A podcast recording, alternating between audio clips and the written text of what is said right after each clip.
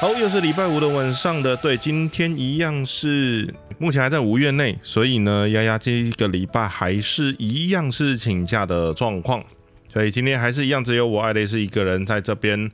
陪大家聊一些就是大叔的话题跟个人兴趣的内容。对，好不容易又到了礼拜五了，但其实我这个礼拜。上班的天数只有三天，三四五三天。对，因为这个上个周末去了一趟洪湖，有点微妙。对，跟我今天要讲的主题一样，就是有点微妙。好，今天的节目内容会有带到了一些，嗯，就是我出去玩的内容，然后跟最近比较红的萨尔达，就如同标题的马里奥电影版，我刚刚才去把它看完，我真的觉得看完之后。我是看得很开心啦，但就是有一点微妙。对，等一下后面再跟大家细细聊这样子。对我这个礼拜只上了三天，因为呃这个周末从星期六到星期二，我人都呃星期六出发，星期二回来，我人都在澎湖。那这次去的话，主要的目的是为了要去看那个花火节。花火节真的还蛮好玩的。但是澎湖这个东西本身对我来讲就有点微妙，因为本身我自己是我不太玩水，然后再加上就是身材嘛又不是特好，应该说身材是特差，所以其实并没有很习惯，就是呃弄得很就是你知道阳光啊什么，我本身就是个阿仔，然后我儿子也是个阿仔，所以我们大部分的整趟在澎湖的行程就是出去走。出去逛街，然后澎湖又澎湖，呃，说大不大，说小不小的状况，然后出去逛，然后又天气又很好，然后很热，然后去到那里就是，呃，好山好水，有没有好无聊？这当这个就另当别论了。去到那里的时候，其实还是会有一些新鲜感呐，但是不像去到国外，就是你很明确的会感受到，哎，这个地方是国外，然后它扛棒都是日文，还是扛棒都是外语，呃，街上看到的是外国人。对他们有这个感觉，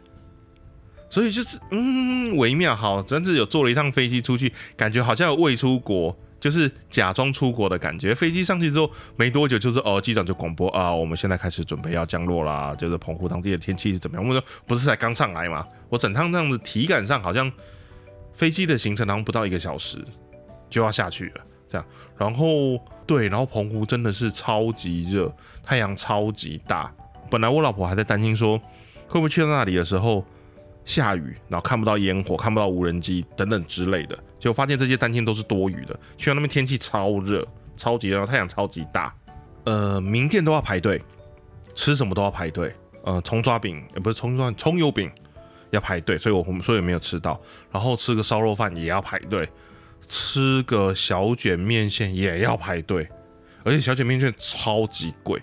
超级贵，那个面线，那面线得用捞的，呃，它一碗要一百三，然后小卷大概就是一只比较大只的小卷的分量，这样，然后剩下都是面线，然后汤超级多，然后面线是捞了，我大概两三口就吃完了。你一碗卖一百三，面线应该很便宜呀，你至少小卷没办法放多，说成本的问题没关系，但你面线放多一点嘛，呃，好贵，对，然后。反正我们去了跨海大桥，然后路上跑去吃那个牛肉面，反正什么都要排队，什么人都超级多，这样就就觉得就是嗯，好，到处都是人。然后澎湖热闹的就那条街，应该是应该是中正路还是什么的，反正就是那一条街。然后那条街它到处都是人这样子。然后天后宫那边的它的老街就是小小的、短短的，啊，还蛮漂亮的，对，但是就很短这样子。然后我们这边买了一些。呃，就是小的纪念品啊，什么石头刻的印章啊之类的东西，这样，然后跑去吃那个跨海大桥的那个什么仙人掌冰，我就觉得那个仙人掌冰，我觉得不好吃，我很不喜欢。它粉红色的，我本来以为说啊，应该会很甜这样子，哦，没有，它里面有个生菜沙拉的那个菜味跟水的味道，对，我不知道怎么形容它，就是。很怪，很怪，这样我觉得不好吃。然后后来听人家说，哦，没有，你是要去吃那一间仙人掌冰他们家卖的花枝丸。我想靠腰啊，你早说嘛！你为什么店名要叫什么叉叉仙人掌冰？你就叉叉花枝丸不就好了？为什么是去仙人掌冰的店，然后吃花枝丸？这样好，总之一路上就是很晒，太阳很晒，然后三个人就三天，然后就是骑摩托车在澎湖到处跑，这样然后回程的时候就是在才叫计程车，那剩下的移动时间就是坐计程车这样子，对，蛮好玩的。然后那个花火节，因为我们住的地方其实是我们是订那个澎湖的青年活动中心，也就是救国团，对我没想到说这辈子还有机会可以住到那种就是毕业旅行才会住到的那种活动中心，毕业旅行还是影音光台住到的活动，真的就是那个样子哎。我念书的时候，它长什么样？呃，我念书的时候没有去过澎湖啊，就是我念书的时候，那个救国团的活动中心长什么样？我这次去，它就长，它就长那个样子，就是房间的外面的墙面是木头的，然后旧旧的，房间也是木地板，它毛巾里面有个像是，呃，它那个 mark 应该是人面狮身像的 mark，只是是简略版的，简略版人面像，然后什么青呃救国团青年活动中心的那个白色毛巾，对，上面是。绿色的字的那个东西，我没想到我这辈子还有机会可以看得到它。然后里面所有东西都是旧旧的，窗户我印记印象最深，窗户窗户的门锁不是我们平常看到那种有没有？呃，就是一个铁片，就是半圆形的，你往上推，它半圆形会插到一个像是一个钩钩一个钩子的地方，不是它的窗户的锁是一根挂在上面的。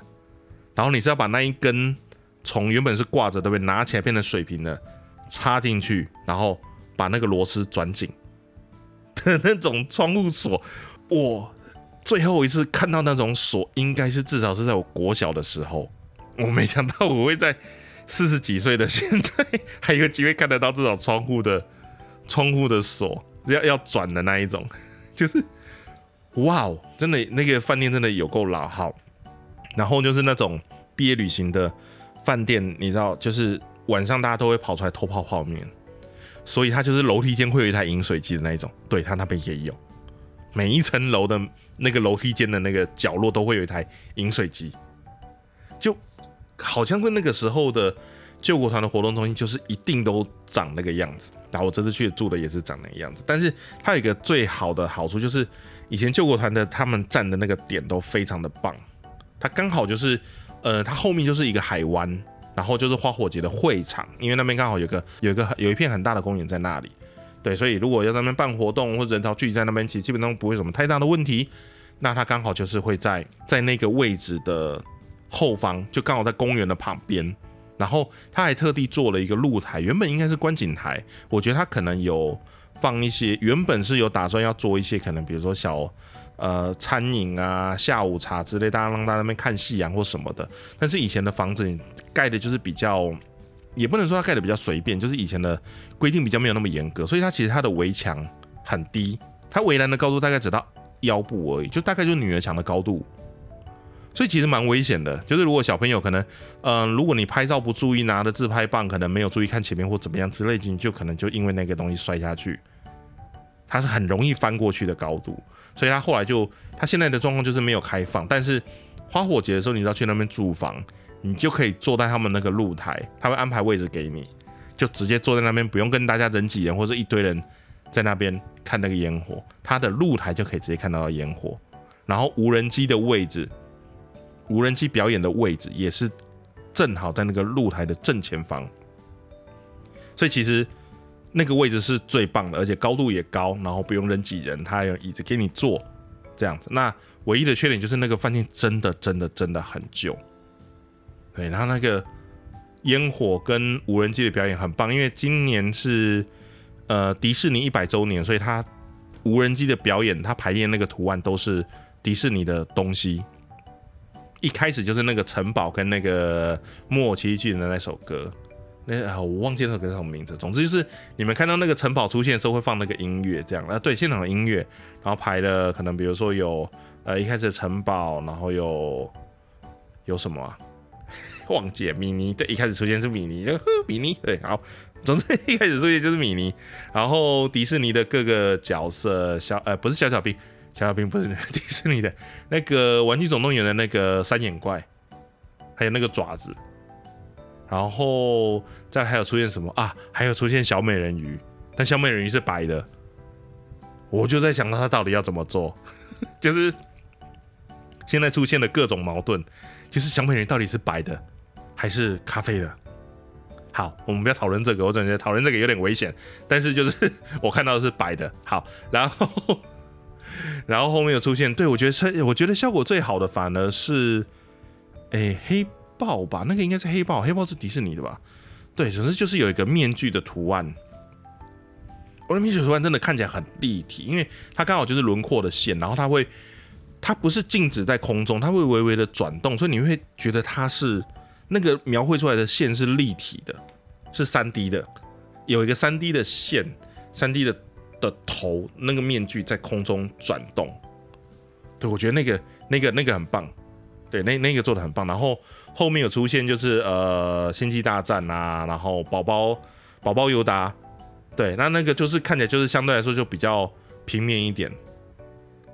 这样，对我觉得那个无人机真的很棒。对，然后整个澎湖，然后烟火，烟火的距离也是看起来超级近，因为它爆炸声音超超级大声，看到烟火发光到我听到声音的时间超短，大概差一秒钟左右而已，所以那个距离真的是超级近，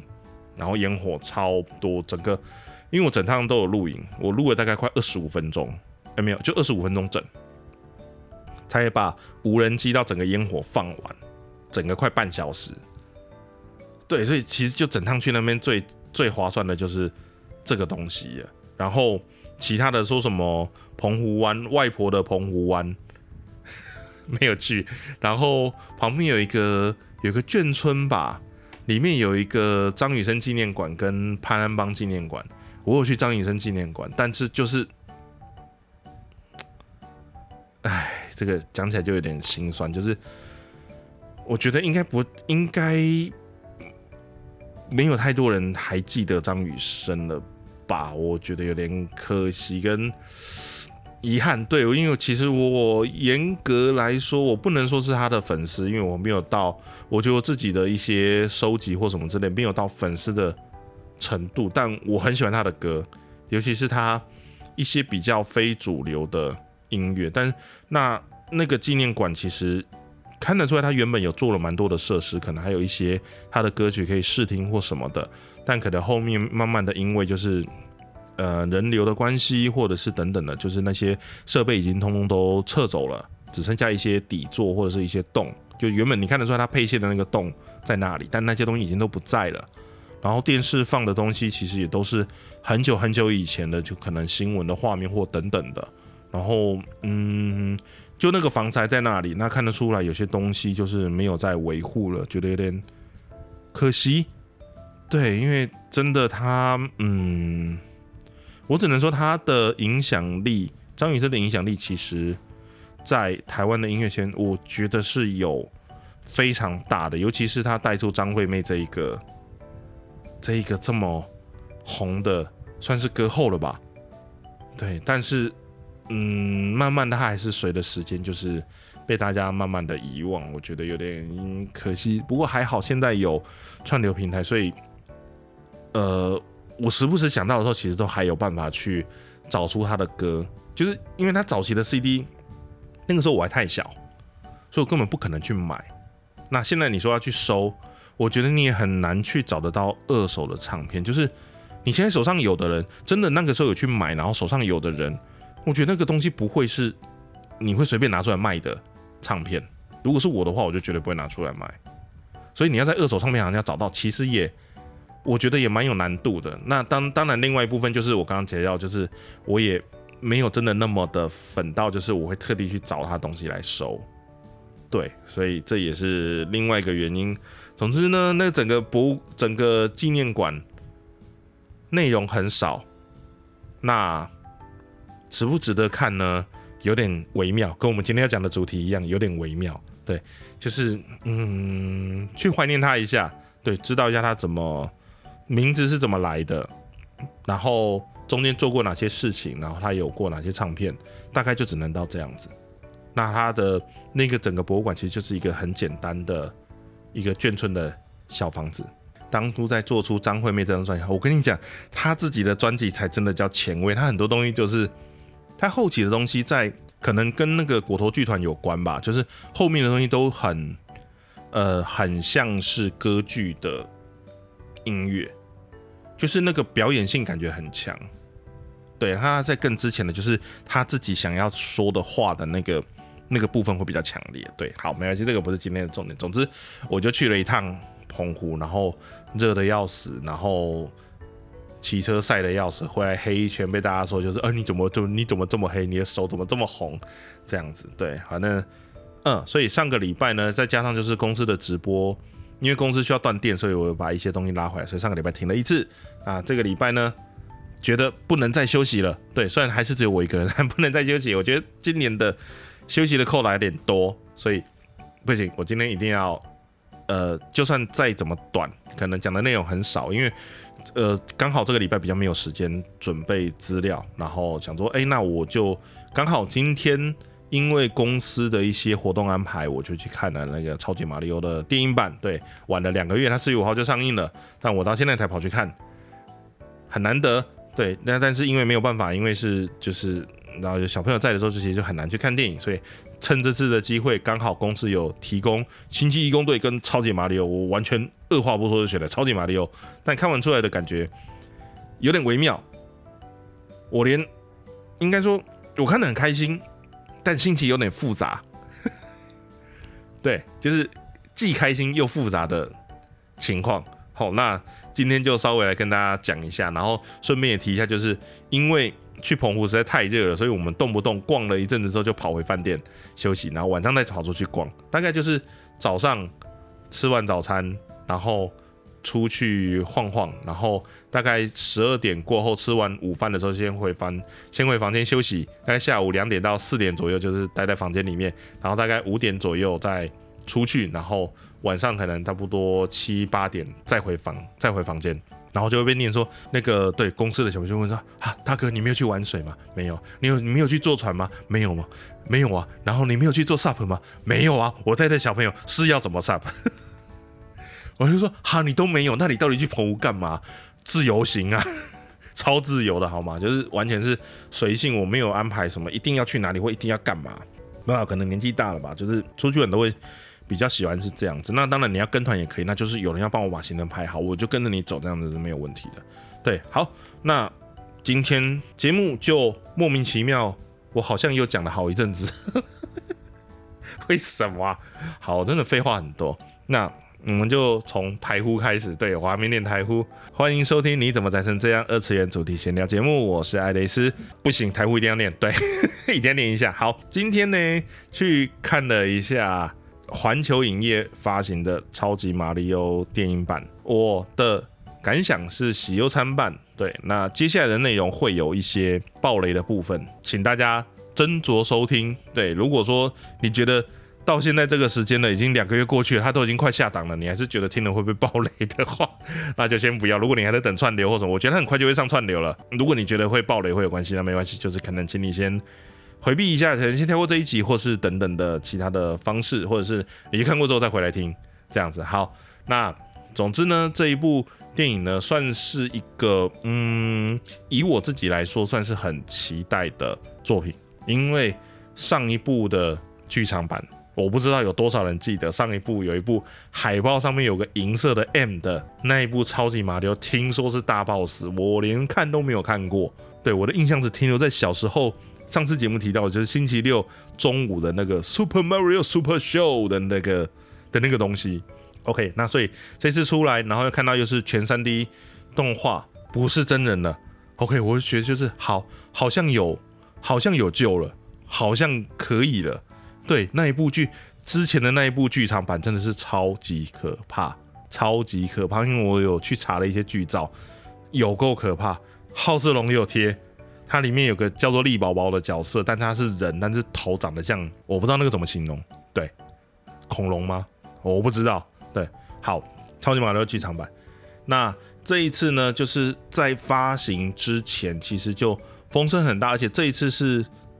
也不能说这一次啦，就是它是真的有跟任天堂取得授权，然后相关的宣传啊等等的，都是看起来很正统的超级马里奥系列，包括。Logo 的配色，logo 的配色应该是 N 六是那个年代的，N 六是那个版本的 logo，就是有红、黄、蓝、绿的那个版本。对，很任天堂马里奥，对，有很不任天堂马里奥。好，红黄蓝绿那个版本，然后呢，后面也开始试出了一些就是配音员的呃配音员的消息，然后里面的库巴居然是杰克布莱克 配的，嗯，我很喜欢，对，因为他一直都给给我一种就是疯疯的感觉，他很适合配这种坏坏，有点有点酷吗？也不能这么说。有点有点油腔滑调的反派，我不知道该怎么形容。对，总之他诠释的库巴在电影里面也是诠释的非常棒，我非常喜欢。对，里面整个里面我觉得最满意的大概就是库巴了吧，就是那个声音跟表现上面就是嗯很戏剧性、很张力很大的那一种。好，呃，在推出的时候，然后预告片等等的，我觉得应该对于。任天堂的粉丝或马里奥的粉丝来讲，应该都是一个非常期待的电影。就是我好不容易真的可以看到，就是他真的是马里奥，他真的是马里奥，真的就是我知道的那个马里奥的电影了，不再是那些奇奇怪怪的真人，还是奇怪的改编。里面你会看到，就是呃，好像马里奥有在一个看起来像是钢筋。的平台上面跟那个 Donkey Kong 在战斗，然后也会看到，就是他可能有敲问号方块，会有砖块，会有火球，还是等等之类的。好，那一路这样子下来，然后到它实际上映了之后，就是如如聊天室里面所讲的，就是大家的 对它的评价是褒贬不一，对，应该可以用褒贬不一来形容。至于为什么呢？我今天把它看完之后，我总算可以理解了，因为。整个的电影，如果你是任天堂的粉丝，或者是马里奥的粉丝，你可以看的，你绝对可以看得非常的高兴。因为虽然我今天是跟公司的同事去看，对，但其实因为我公司现在人越来越多，所以其实很多我不认识，但我可以感受得到，有些人是真的看得很认真，是会跟着荧幕里面的一些状况是会有发出声音的，会有惊叹或者是。紧张的那种声音出现，表示有人看得很投入。好，那里面的所有的东西安排了非常非常非常多的任天堂的要素跟彩蛋在里面，基本上可以说是整个彩蛋跟设定是拉满、拉好、拉满的状态。里面的所有的东西，水管的设定、角色的设定，然后。马里欧是来自布鲁克林跟皇后区的水管工，这个设定还在。然后去到了蘑菇王国还在。然后碧琪公主其实不是蘑菇王国的人，但她是蘑菇王国的公主的设定也在。对，然后他们处在的城市里面有一大堆的、一大堆的彩蛋放在里面，包括。马里奥他们原本的工作其实是在拆屋工里面拆房子，所以剧情有带到有一个角色，他就是那件那个 Working Crew 的那个店的老板，然后跟他说：“马里奥，你怎么不在我这边上班呢？跑去做什么水管工？哈，摩罗英还是什么之类的？”然后他们去吃饭的那家餐馆叫做 Punch Out，然后隔壁还有一家停车场的上面的那个图案是那个 Balloon Fight。就气球大战的角色的图，反正里面有非常非常多的小东西，都可以看得到，就是任天堂的其他游戏的影子在里面。好，然后所有的这些设定也通通都在。然后一进去了之后，碰到的角色，比如说那个蘑菇人 Kinopio，对 Kinopio，他的日文叫 Kinopio Kinopio 是日文吗？这这其实也是一个。很好的问题，Kinopio 是日文吗？我本来想说它日文叫 Kinopio，可是英文不叫这个名字。嗯，看那个是那个是日文吗？好，不管。整整个故事里面，因为我听的是英文配音版，所以它所有的角色的名称啊、设定来讲，都是用英文版的名字。对，所以库巴比较酷，比较酷巴，它叫 Browser。然后呃，其他的其他的好像就差不多吧，库利波。对，其他的就没有什么变，主要就是 browser 不叫 Koopa 叫 browser 然后 Kinopio 好像叫做，我现在突然有点失忆，对，总之它不叫 Kinopio，然后就是跟那个 Kinopio 大冒险的那一只，背着大背包的那一只，不能跳只能往前走的那一只，就是游戏里面的那一那一个。好，然后马里奥去到那边了之后，然后你就会听到他们把各代的 BGM 全部做进电影的配乐里面，从初代呃一之一、一之二的音乐，地底的那个音乐，水底的没有，然后超人的超级马里奥，还有 FC 的红白机的超级马里奥三代的音乐。好，然后 N 六四的超级马里奥六四，然后银河马里奥也有东西在里面，反正所有的素材通通都有，然后全部凑在一起，这样。所以如果说你本身是一个马里奥迷的话，这部片绝对会让你看的非常的开心。放眼所及，整部片里面你看得到的东西都跟马里奥有关，而且是原原本本的马里奥的东西。好，不像隔壁某个打僵尸的，就是买版权只买的角色，但没有买故事，所以故事他就乱编，没有这种事情。他所有设定，所有东西通通都有经过授权，通通都有照着做。然后中间也出现了任天堂体系里面的 Donkey Kong 的的成分在内，然后也硬安插了一个马里奥赛车。他马里奥赛车居然。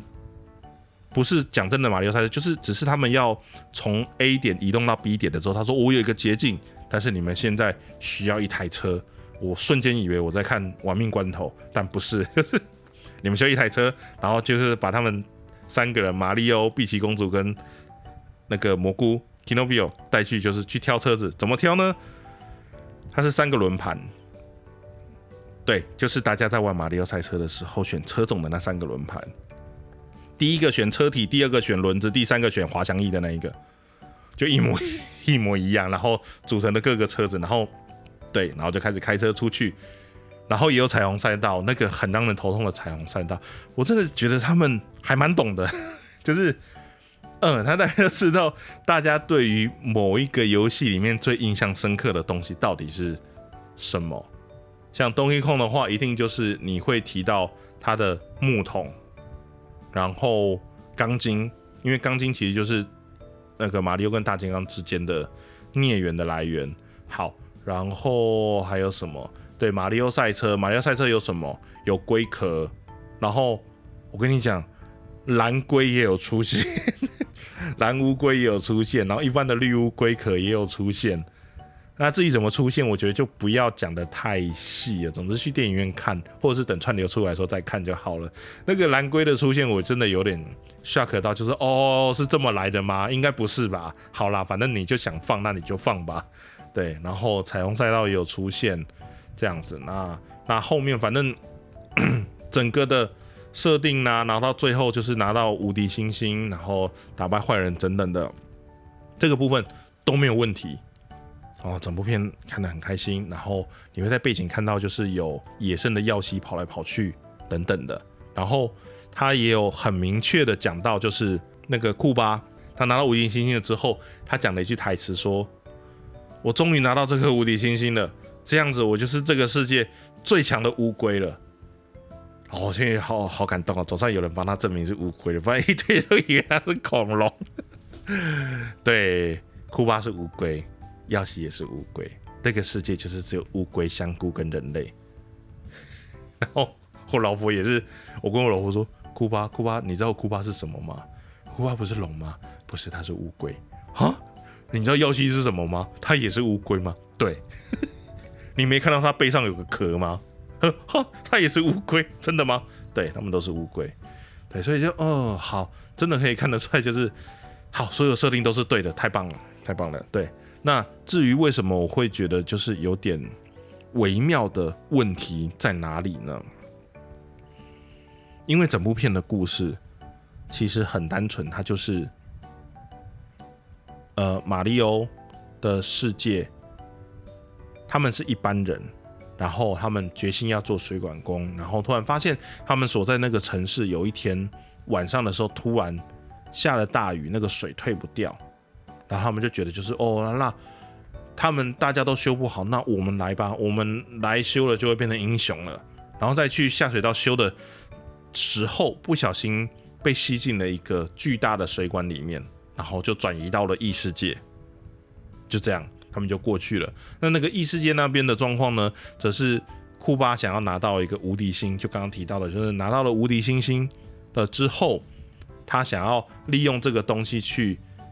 跟碧琪公主告白，就说我现在手上有了最强的东西了，只要你跟我一起，我们就能一起统治这个世界，所以请跟我结婚吧。这样子，怎么跟我认知的？我一直以为库巴会抓碧琪公主走的原因是要找马里欧来。好，没事，这个是前面的 前面的内容。对，就说哦，我们就结婚吧，这样我们两个就可以一起统治这个世界了。马里奥来到这个世界之后，就跟路易奇走散了。那走散的状况呢？想当然了，路易奇就一定就是被库巴抓走了。所以马里奥想办法去救回他的弟弟，碧琪公主想要保护他的蘑菇王国，所以两个人就联手，就是好，那我们就去打败库巴，这样，然后打一打，打一打，最后的大战的时候就打到了现实世界，然后马蒂兄弟。两个人就是拿到了无敌星星，然后把库巴打败，然后回到了原本的，回到了他们原本的世界，就是蘑菇王国那个世界，然后故事结束。对，就这样，就是整部电影就是那个剧情架构真的是单纯到不能再单纯，就让我觉得就是有点，嗯，然后所有的东西都有点硬要，就是。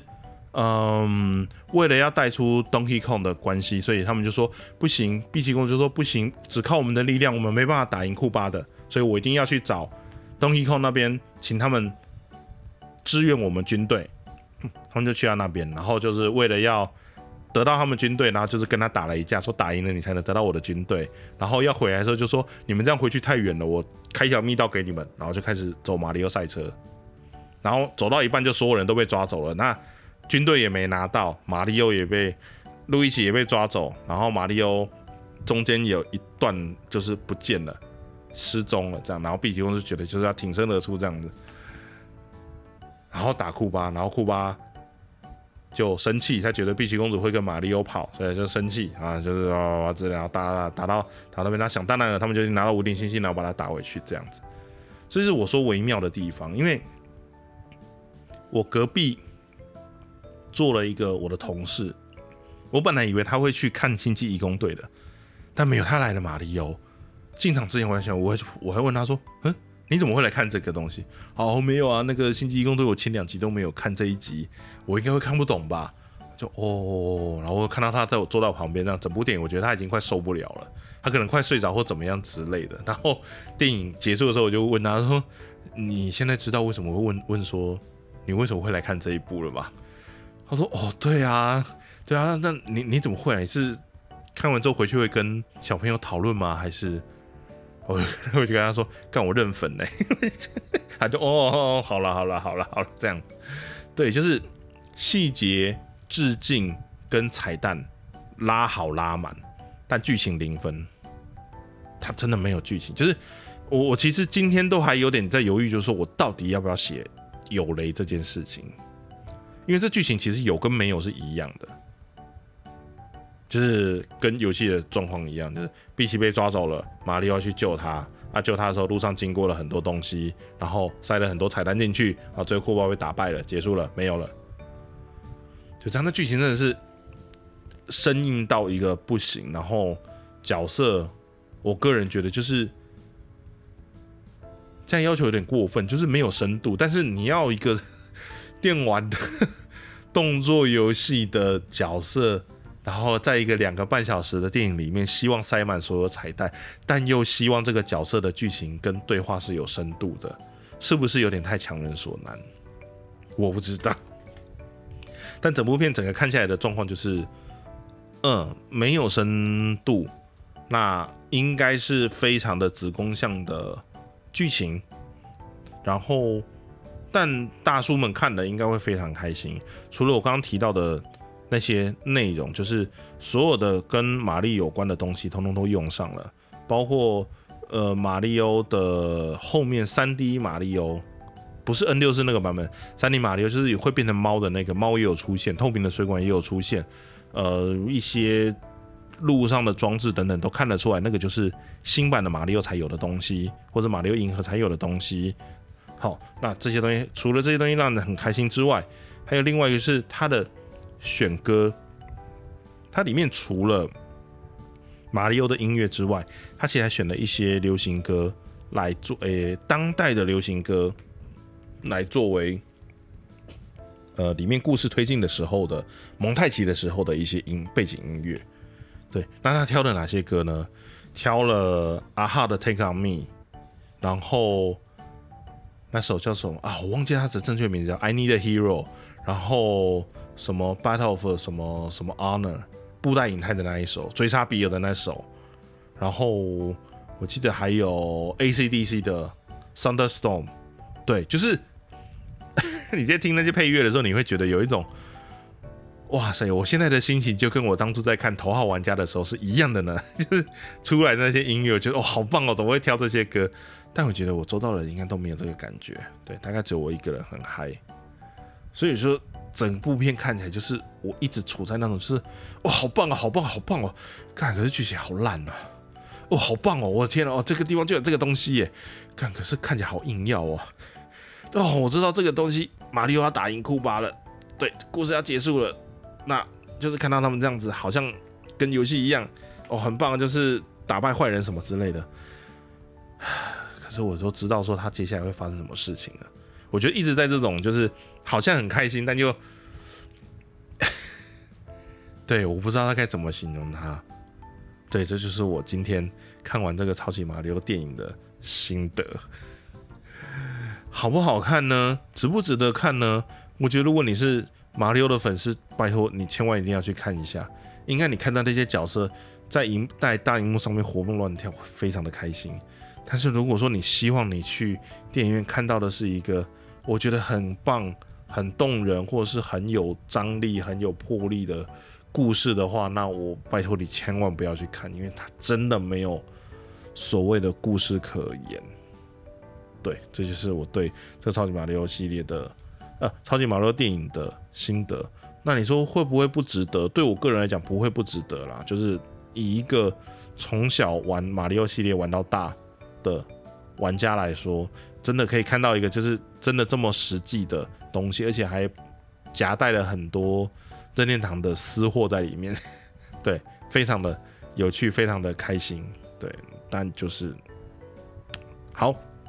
对，我们就言尽于此，就是我对超级马里系列的，反正它也快下档了，所以我觉得串流要上应该很快。如果说以他们的商业模式来讲的话，应该是很快就可以在。呃，串流平台上面看到了，那如果还没看过的，就是可以到时候再上面看，你会觉得就会觉得你会相对比较轻松了，因为它其实也没有什么非得进戏院看的那种大的场面或是特效，它本身就是三 D 动画了，所以特效特效应该是还好。对，妥妥的情怀像，没错，完全就是真的就是你要对马里奥有情怀，那很推荐你们去看这样子。OK，好，那最后一个东西就是萨达，对我好不容易买了，好不容易有时间玩的，我还买了限定机，对，超开心的，第一次拿到 OLED 的机器，对它的荧幕的显色跟黑色黑色的黑跟那个红色的红都让我非常的惊艳，非常的满意。但是有一个很奇怪的问题，我不确定是因为它的 DPI 的关系。你的荧幕的文字是不是能够清楚的辨识这件事情？就是有的时候它的一些同样粗细的笔画在画面上面是某些位置的字会特别的细，某些位置的字的笔画会是正常的粗度。对，那我这次在拿 OLED 版的主机在玩《王国之泪》的时候，我就觉得它上面的文字有这样的问题，我觉得它没有办法看，让我看得很。清楚，那个不是我眼睛的。虽然说对了，我眼睛其实就是已经有点衰退了，但是我非常确定那个东西就是荧幕那个解析度好像会有点不太对。我还没有试过，就是拿回我原本的旧主机上面去放，因为旧旧版的主机的荧幕其实比较小一点。如果它的像素的颗粒是没有变的，它只是把尺寸放大的话，其实就有几率会出现这样的问题。或许它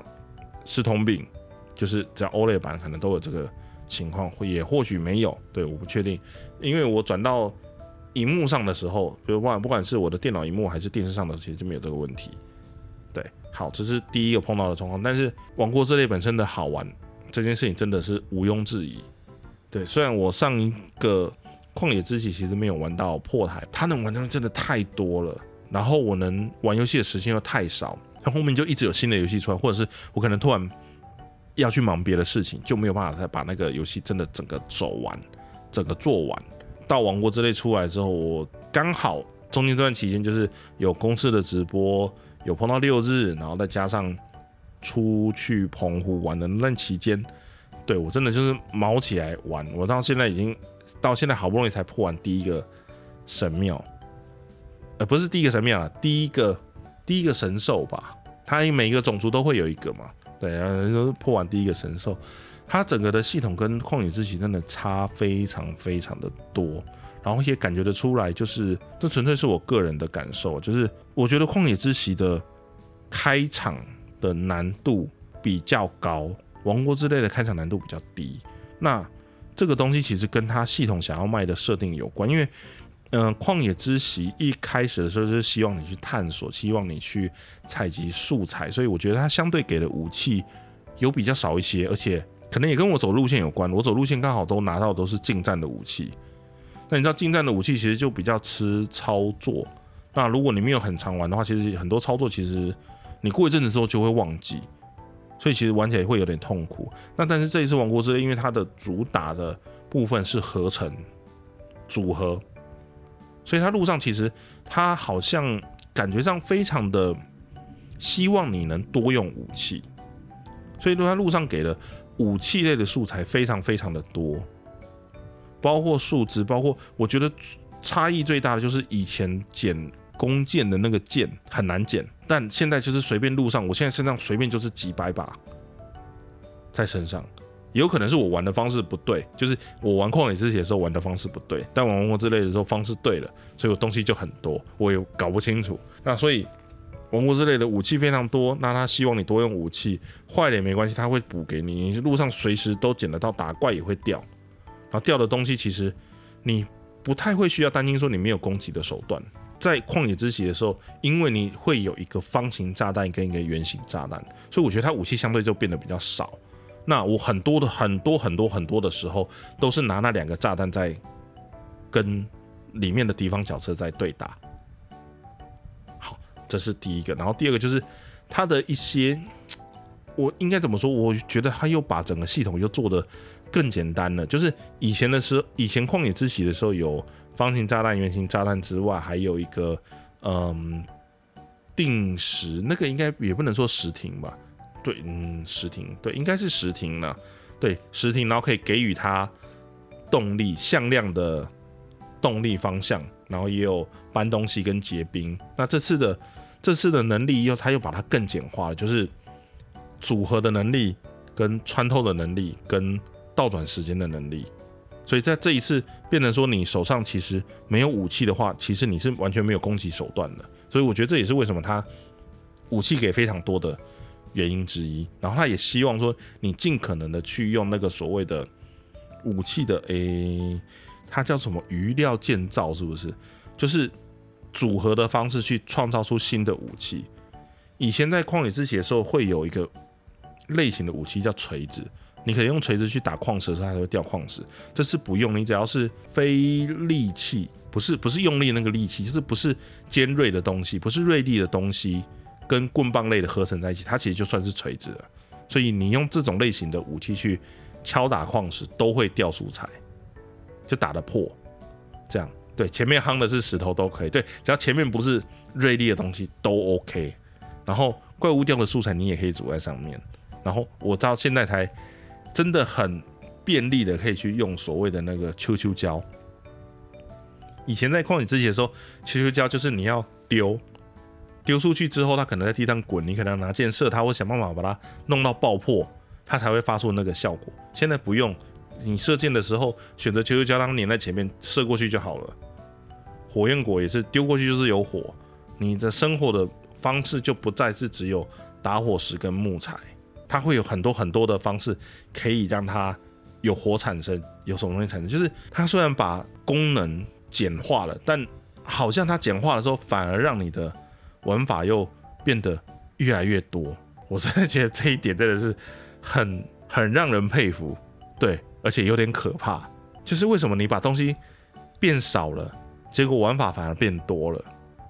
然后尤其是那个什么佐纳佐纳姆装置嘛，还是佐纳乌姆？对，那个正确名字我不太记得。总之就是那个要装电池的那个东西呀，什么电扇呐、火箭呐、滑翔翼呀等等之类的。因为我已经看到网络上有人就是组出什么战车啦，还是什么红外线怎么自动的那个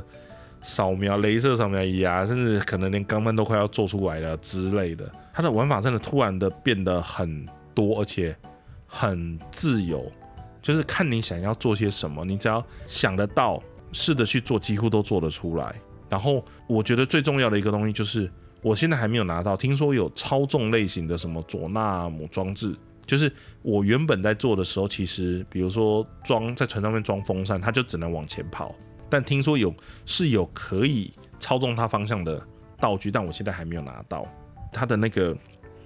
创造性又更加的扩张扩大了。然后打王的部分嘛，倒是还是一样的。困难，我倒觉得，如果你真的是没有玩过《旷野之息》的纯新手的话，应该会觉得怪的攻击力有点高。对，那我自己本身其实是因为我玩过《旷野之息》，所以我大概知道他们会是什么样的一个情况。虽然我在打的时候还是有感觉得到，就是我可能四颗星，但是可能有某些比较特殊的，可能类似精英怪的角色吧，他可能一刀我可能就是只剩下半颗，或是直接就直接就拜拜了。一下就会拜拜的那一种，但因为你手上的武器跟能用的道具相对来说变多，不是像以前就是只能拿那个炸弹那边丢丢丢丢，然后引诱他，你还要算准位置，然后炸，还不要炸到自己。除了那个东西之外，其实你攻击的手段变多了，所以其实你也能够比较容易的把敌人打死。但是如果说你没有玩过旷野之息，你不习惯那个操作模式跟他的一些怪的攻击模式，跟你自己应该要有的攻击模式的话，可能会觉得这一代有点难。对，因为我觉得敌方的攻击力确实是有被拉高，因为你手上的武器其实也变多了。他的世界真的好大，你能做的事情真的好多。那虽然他会告诉你一些提示，但是你完全不照着他的提示走也可以。你想要做什么就去做什么。但可能对有一些不是很习惯这种开放世界，就是我还是习惯循着某个规律或规则走的玩家来说，可能会有点。困扰就是我现在到底要干嘛？他其实没有给我一个很明确的方向，或是告诉你要往哪里走。他给的东西都很模糊，就是说，哦，你一开始就去那个利特村吧。利特村大概是在这里的西北方，你往哪里去吧。然后它可能会有一个黄色的点点给你。但我玩到目前为止，在利特村破完了之后，我觉得那个黄色点点有时候那个位置也不是很准确。你真的沿着那个黄色的点点走，你可能还不一定能够到你要的地方。你反而是要先去找那些他们所谓的鸟望台，去赶快把地图打开，然后赶快开一些神庙，把生命值拉起来，先降低你，先提高你的容错率。然后通常在那瞭望台那边的可以对话的人，通常就会再有下一步的指示或者是线索，你可以再继续往前进。然后中间还会碰到一些。有的没有的奇怪的奇怪的分支剧情，你你要你帮他拿东西，要你带他去哪里，然后旁边可能就会有对应的道具。那那个道具其实又分成了很多种，所以你可能过一个河，你可以想办法爬到高处飞过去，你可以坐一艘船开船开过去，你也可以。对，就是各式各样的方法，或者是你可能用时间倒转，把某个从对岸的东在对岸的东西拉回来你自己这边，然后爬上去之后，再让它时间倒转回去，它就会飞回去，等等之类的。对，创作性非常的高。对，那希望这一次王国之类的游戏，我是有办法把它全部玩完的。对我很希望它可以玩完。不知道啦，对，就是尽量的。让自己的时间空出来，因为最近事情真的还蛮多的，包括自己的，还有小朋友的事情。好，希望我真的有那个时间可以把它玩完。好，那今天的对今天的节目比较短，呃，因为其实没什么时间，就刚刚前面提到的没什么时间准备。然后今天其实最主要想要讲的是马里奥系列的内容，但是马里奥系列其实，嗯，电影的部分大概就是这样子。那我们另外再找一个时间来专门提一下马里奥的游戏的系列。好了，我觉得游戏的系列可以讲很久，因为老实说，我自己在玩的款数其实还不少。虽然没有每一款都全部玩完，但我当我去查了维基之后，我才发现就是，诶，